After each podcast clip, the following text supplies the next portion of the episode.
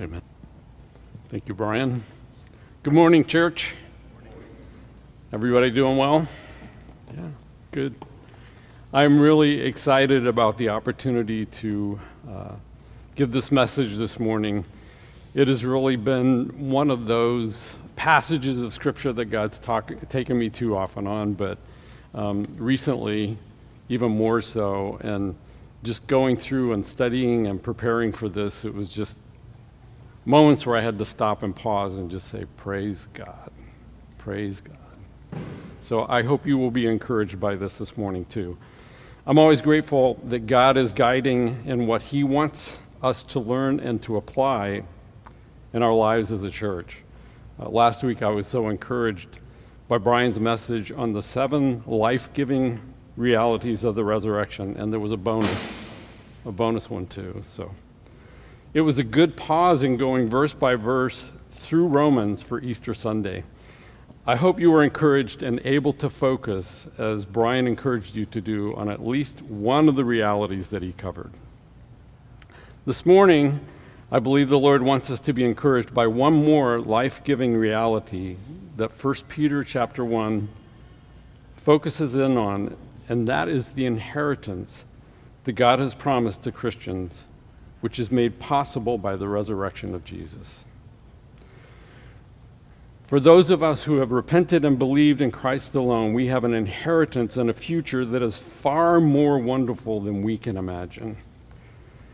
Brothers and sisters, often, rightfully, we spend time remembering that we, what we are saved from from God's just and righteous wrath, from an eternity in hell from hopelessness and from being slaves of sin.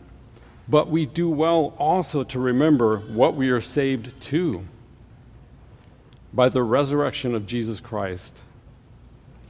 So that's our focus this morning, what we are saved to. I encourage you um, to follow along in these verses. Um, I think it's page 953 in your black in the black Bibles if you don't have one.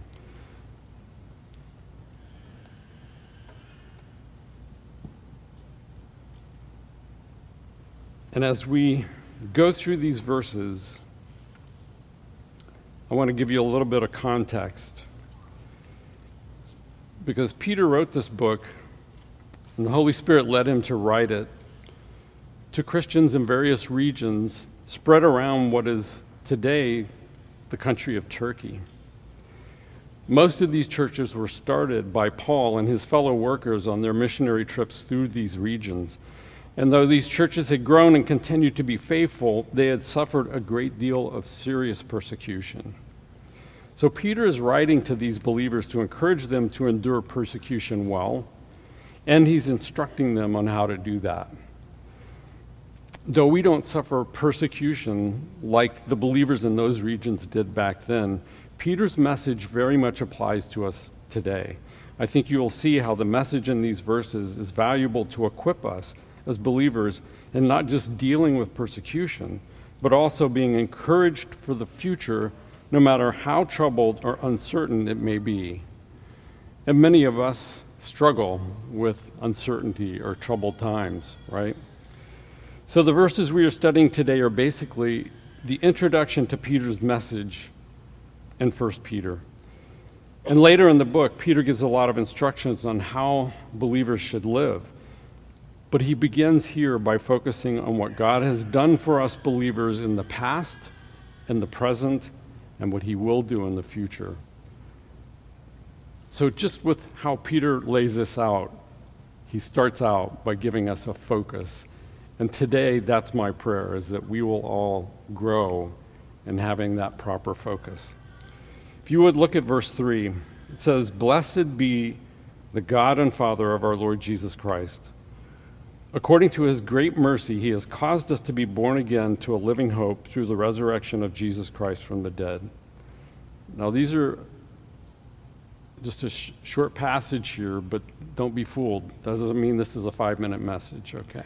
Just earlier, Brody was saying, yeah, like I see a short, short verses, and uh, I think, oh, this is going to be a quick message, so just bear with me. But So the phrase blessed be, in case you don't know, is just another way of saying all praise be to.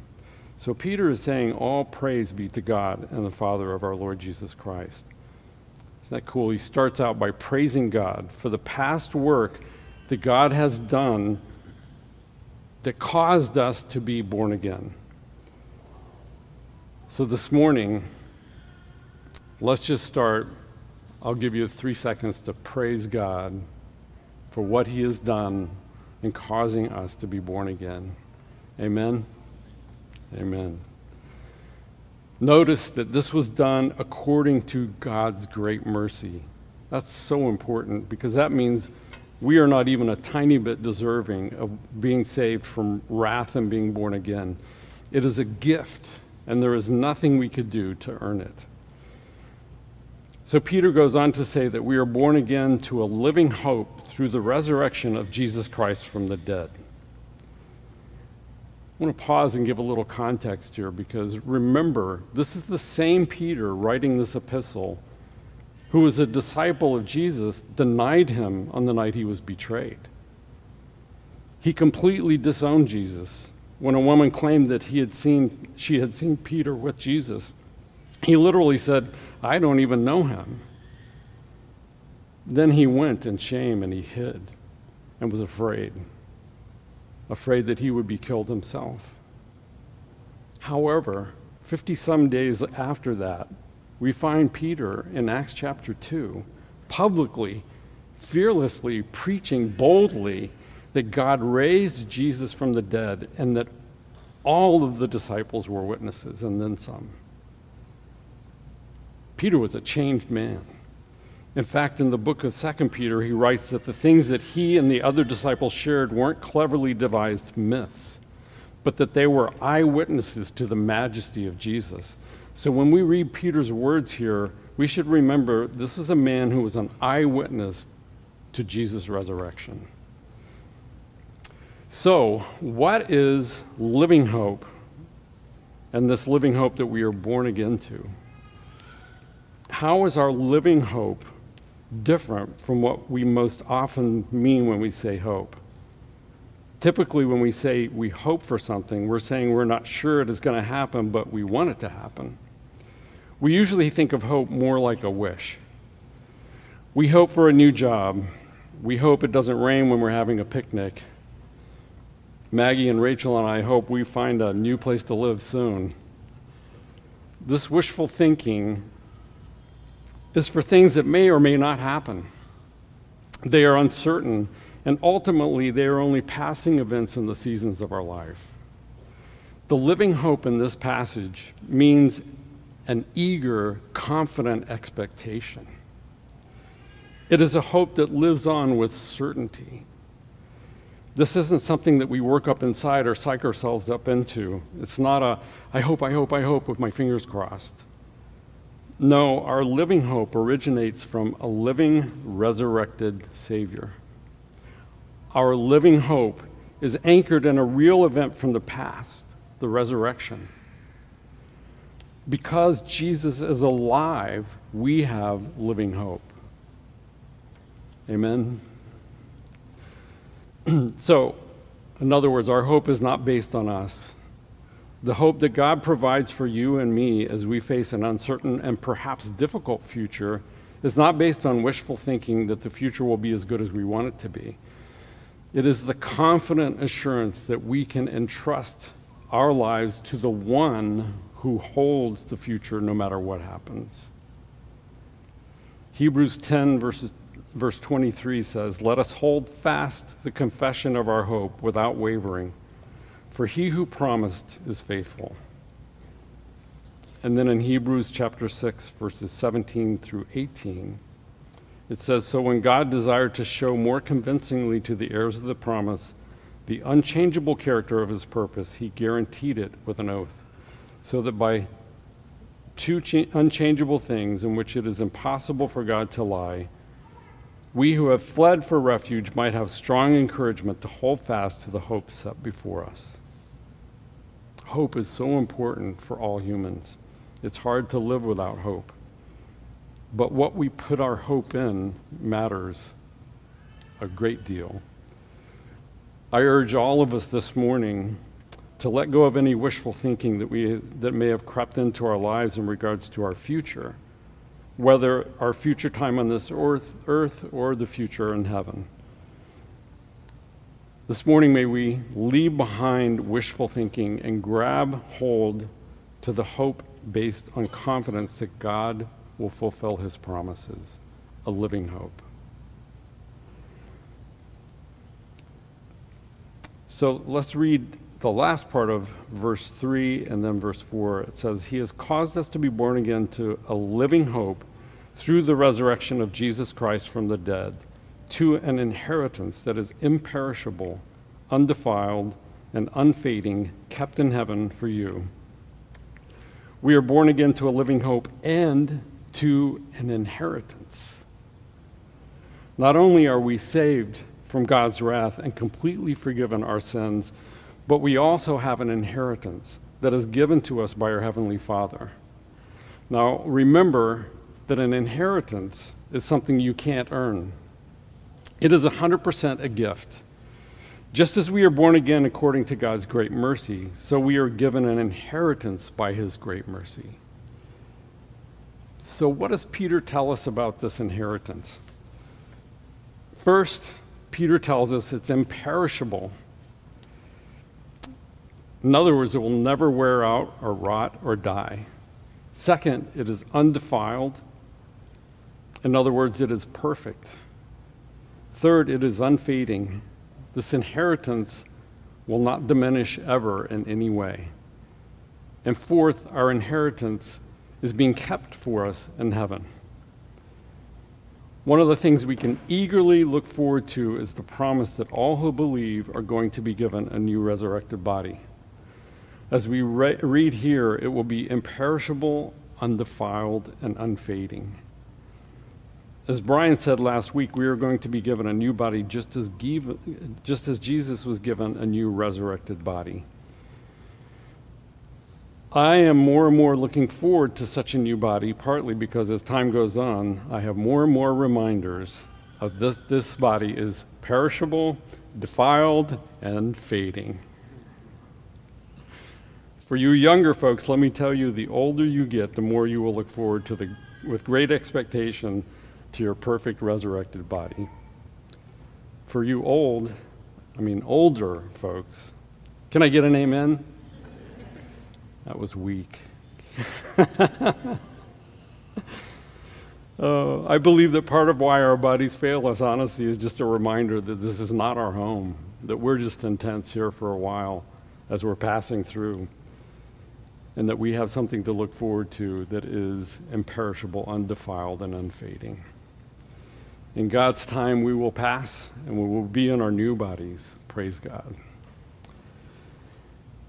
Now, let me ask you do you ever wonder, like me, what heaven will be like? I know for me, I, I think about that and it's, it's mysterious. Not in a bad way, but just there's so many things about heaven um, that I wonder about. And it's interesting, though they are brief, the descriptions of heaven in the Bible are amazing it's interesting that we aren't given a lot of details, and I think that is because we can't really grasp how glorious it will be or, or glorious that it is. In 1 Corinthians chapter 2, verse 9, Paul writes, But as it is written, no eye has seen, nor ear heard, nor the heart of man imagined what God has prepared for those who love him. This morning, I want you to consider a couple of especially wonderful things the Bible says about heaven and for believers, our existence there. And the first thing is that there will be no more of this fallen, sinful world and life. In Revelation chapter 21, verse 4, it reads, He will wipe away every tear from their eyes, and death shall be no more. Neither shall there be mourning, nor crying, nor pain any more. The former things have passed away. I love in this verse where it says that God will personally wipe away every tear. Can you imagine what it will be like, where there will be no more pain, no more sorrow, no more crying, and no more of the terrible curse that we live with in this creation. All of those things will pass away. What a wonderful future we have. It's amazing and awesome, and it's real. It is as real as us right here, right now. So I look forward to that, and it is something that I truly long for with a great desire. Often I think we are distracted, though, by our desires for things in this life. We start looking to things on earth for what is really only promised for us in heaven. Now, God blesses us tremendously, and it is not wrong to desire good things in this life, but our salvation is a lot more about what is to come than about what we experience now. Let me say that again. Our salvation is a lot more about what is to come than about what we experience now. How many of you kids like Christmas? Okay, how many of you older kids like Christmas, right? Christmas can be such an enjoyable time with the decorations, great food, great fellowship, and the excitement of the season. While Christmas is really about the birth of our Savior, we also enjoy many good traditions, including giving and receiving presents. So, if I asked what everybody liked about Christmas, there would be a variety of things, but I think the presents kind of grab a hold, right? that anticipation. and there is something really enjoyable just about the anticipation alone that we have as Christmas Day approaches, right? So now let me ask you have you ever had a Christmas when you got every single thing you wanted? Raise your hand if you. No? No takers on that? No. Probably not. But even if you did, let me ask you a different question. Have you ever had a Christmas where you got some of what you really wanted, or even one thing of what you really wanted? Probably all of us have, right? It's always enjoyable. But I remind you, because I'm sure you've experienced this just like me, over time, those things begin to wear out or break, or you just lose interest in them no matter how good a Christmas season may be, it will always bring temporary, partial pleasure and maybe even a little fulfillment, but it always fades. Desiring and receiving good things in this life is not wrong, but they are never meant to satisfy the deep desires that we have that God gave us. C.S. Lewis, at the end of his book, Mere Christianity, writes If I find in myself which nothing or if I find in myself desires which nothing in this world can satisfy, the only logical explanation is that I was made for another world. Is there a certain joy that comes from merely the desire? There is certainly a delight when our desires or longing is satisfied, but I believe we all experience a delight in the desire itself. The anticipation is almost as sweet as the fulfillment. I must keep alive in myself the desire for my true country, heaven, which I shall not find till after death. I must never let it get snowed under or turned aside. I must make it the object of life to press on to that other country and help others to do the same. What a great perspective. So let us remember that the desires and pleasures that we experience in this life should remind us of and point us to when and where all of our hopes will be completely fulfilled. On that day, when eternal life in the presence of God comes, they will all be fulfilled. So while being free from this fallen, cursed world will be fantastic, I believe there is something even greater that we will experience in heaven. And that is the fact that we will no longer be separated from God but we will be face to face with him. Revelation chapter 21, verses 2 and 3, it says, And I saw the holy city, the new Jerusalem coming down out of heaven from God, prepared as a bride adorned for her husband. And I heard a loud voice from the throne saying, Behold, the dwelling place of God is with man. He will dwell with them, and they will be his people, and God himself will be with them as their God. Brothers and sisters, what a glorious thing that will be. Amen. Man, I'm looking forward to that. Incredible to think about being face to face with our Lord. I love the words from the song by MercyMe called I Can Only Imagine. And as I read them, let's imagine. I can only imagine what it will be like when I walk by your side. I can only imagine what my eyes will see when your face is before me. I can only imagine. Surrounded by your glory, what will my heart feel? Will I dance for you, Jesus, or in awe of you be still? Will I stand in your presence, or to my knees will I fall? Will I sing hallelujah? Will I be able to speak at all? I can only imagine. I can only imagine. I can only imagine, but my, how I look forward to that day. Another wonderful part of that is that we will no longer be separated from each other. The barriers of our fallen nature, this fallen world, and death will all be gone. We will be together like we can only imagine. So we praise God for what He has done in causing us to be born again. And we praise him for what he is doing now, and we praise him eternal we will praise him eternally in the future. Now, while we should and must look forward to that day, it is important to, to consider that God has us believers still here for good reasons, right? Sometimes I'm wondering, it's like, Lord, why am I still here? Can I just go home? But God has purposes. God has a reason, many reasons for us to be here. And while I look forward to the eternal future, I also long to serve God's purposes for me on this earth. Our longing for, for heaven should also serve as a reminder to be about what God has called us to every day that we are on earth. So that reminder that no, He still has us here for His purposes. In Philippians chapter 1, verses 21 through 26, it says, for Paul is writing, and he says, For to me to live is Christ, and to die is gain. If I am to live in the flesh, that means fruitful labor for me. Yet which I shall choose, I cannot tell. I am hard pressed between the two.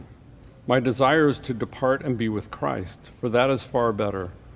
But to remain in the flesh is more necessary on your account. Convinced of this, I know that I will remain and continue with you all for your progress and joy in the faith, so that in me you may have ample cause to glorify or glory in Christ Jesus because of my coming to you again.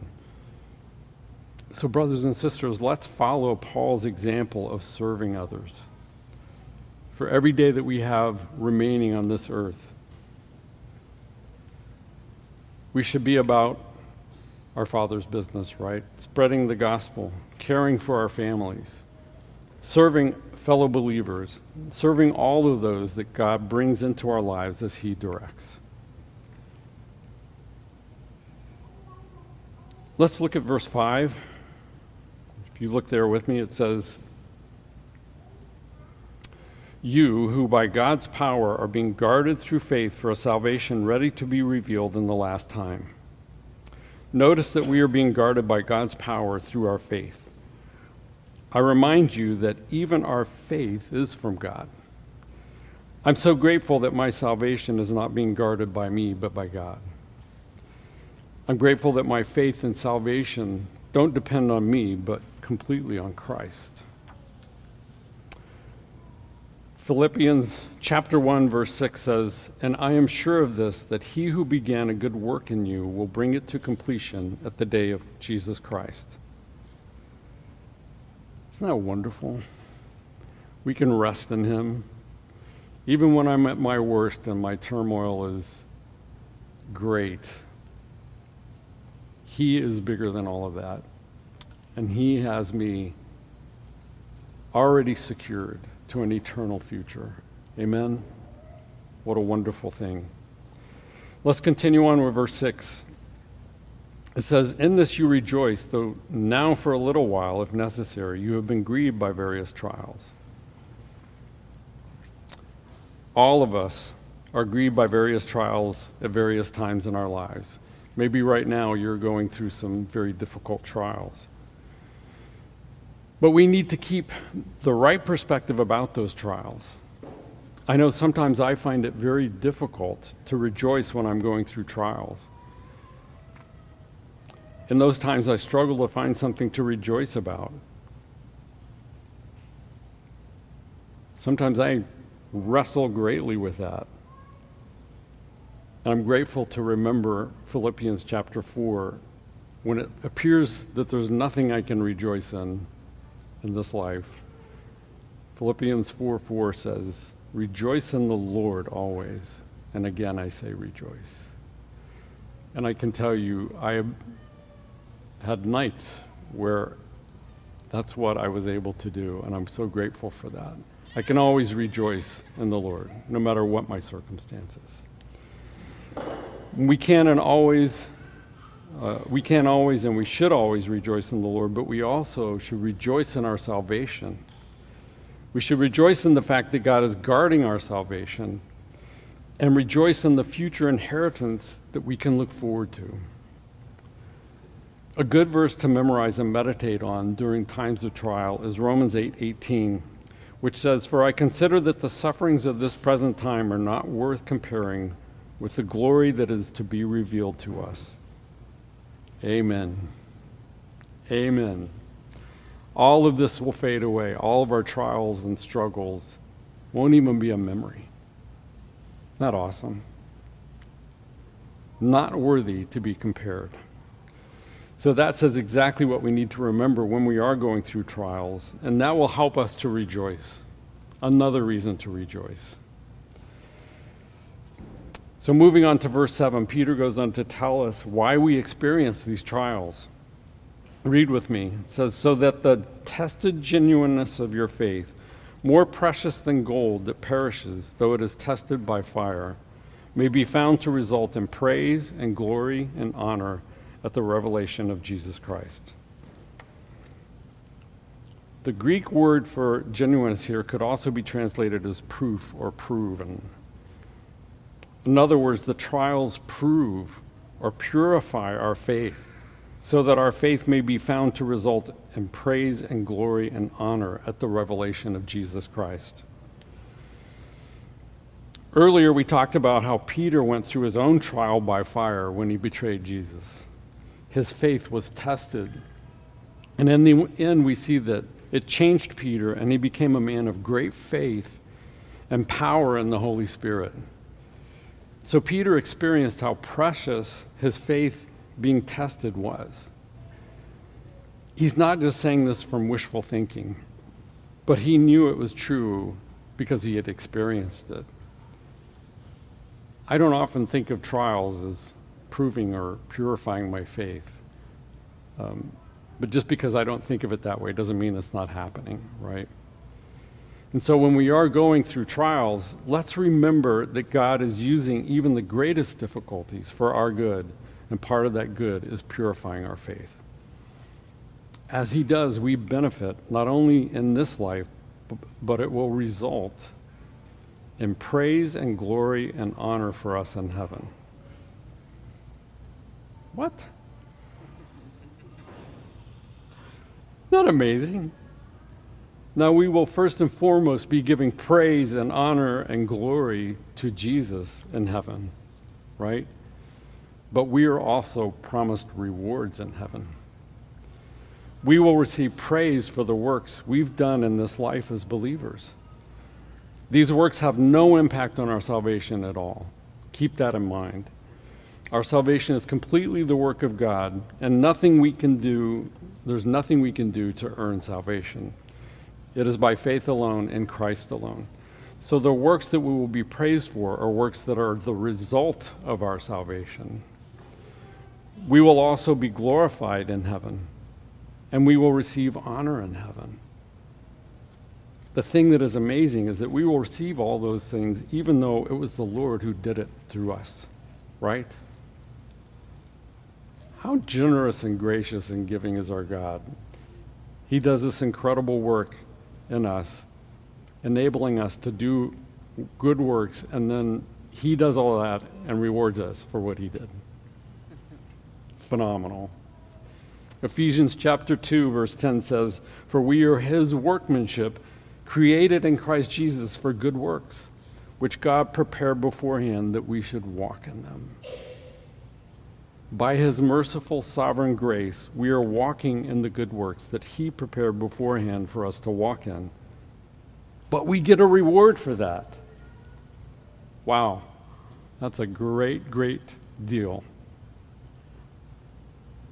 So, I ask you, maybe you're like me, I've been uncomfortable with the whole idea that I'm going to be rewarded someday. I kind of shied away from that. But we should also be motivated to walk in those good works, right? And part of that motivation is that we will get a reward. And it's interesting that Jesus speaks of our rewards in heaven a good number of times in the Gospels A couple of examples in Luke chapter 6, verse 35. Jesus said, But love your enemies and do good and lend, expecting nothing in return, and your reward will be great. In Luke chapter 14, verses 13 and 14, it says, But when you give a feast, invite the poor, the crippled, the lame, and the blind, and you will be blessed, because they cannot repay you. For you will be repaid at the resurrection of the righteous. I don't have time to go into more details about our rewards, but the Bible is clear that we will stand before the judgment seat of Christ, and Jesus will give us a crown, and, he will, and there will be rewards based on our time in this life. So we should seek more rewards. May that be a motivator for us. Um, in 1 Corinthians chapter 9, verses 24 and 25, it says, do you not know that in a race all the runners run, but only one receives the prize? So run that you may obtain it. Every athlete exercises self control in all things. They do it to receive a perishable wreath, but we an imperishable. So, loved ones, as Paul exhorts us to, let us run in such a way that we will win the prize. In other words, we should be motivated by the rewards that we will be given in heaven and walk in those good works that God has prepared for us beforehand. As I close, I hope this message has led you to praise God and rejoice in what God has already done, to praise Him and rejoice in Him for what He's doing now, and to praise Him and rejoice in what He will do in the future. Amen.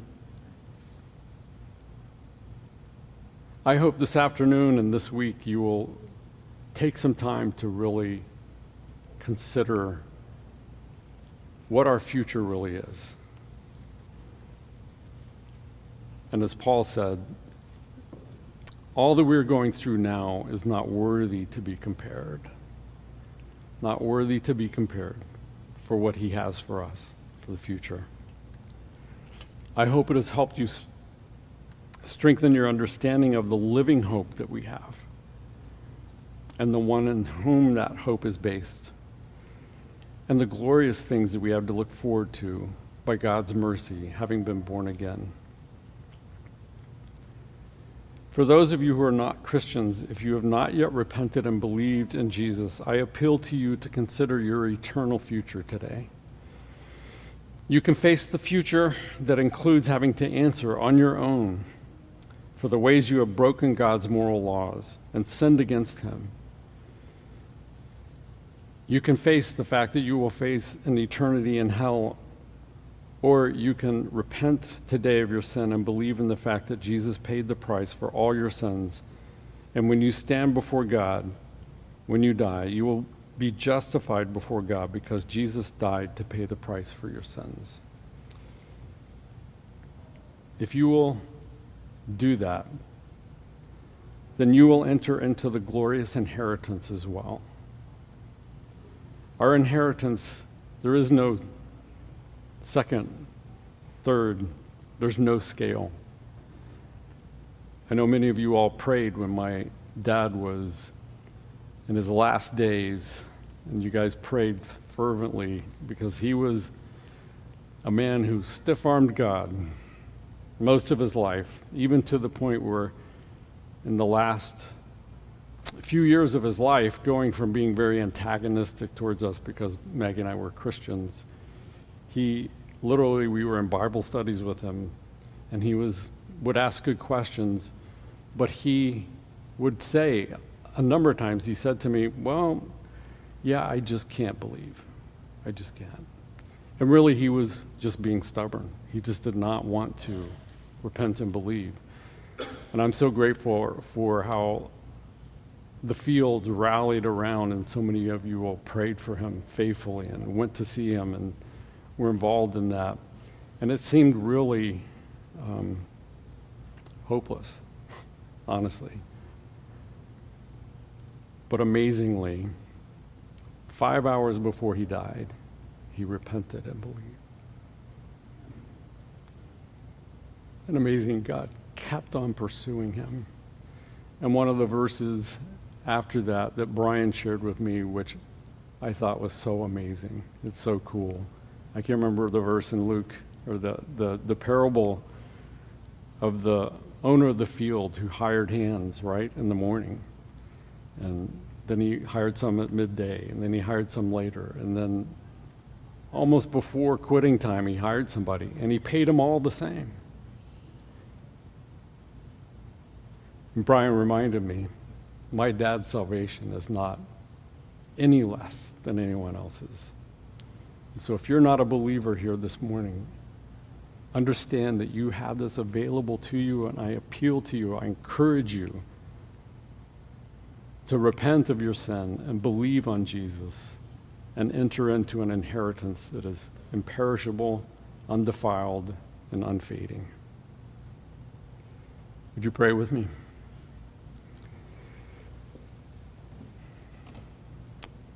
Heavenly Father, thank you for making a way and causing us to be born again. Thank you, Father. According to your great mercy, we have a living hope and an inheritance that you are guarding for us through our faith. We thank you that even our faith is from you, and we ask you to increase our faith and strengthen our faith today. Father, I pray that we will rejoice in you every day for who you are and all you have done, for all that you are doing and all that you will do in the future. Father, I pray that our praise would be ready more and more in our hearts so that we are quick to offer the praise you are due. Help us, Father, to see that the many desires and longings that we have in this life are simply foreshadowing the glorious future that we have in heaven in your presence. Help us to respond as you stir in us a greater longing to run well the race that you have called us to in this life. And I pray that you will give us eyes to see the lost as you do, that we will have compassion for them as you do, and that we will long for them to have the inheritance that we do by the death and resurrection of Jesus Christ our Lord. It's in his name that I pray. Amen. Amen. Hey, hold on, sorry. That was short. Wow.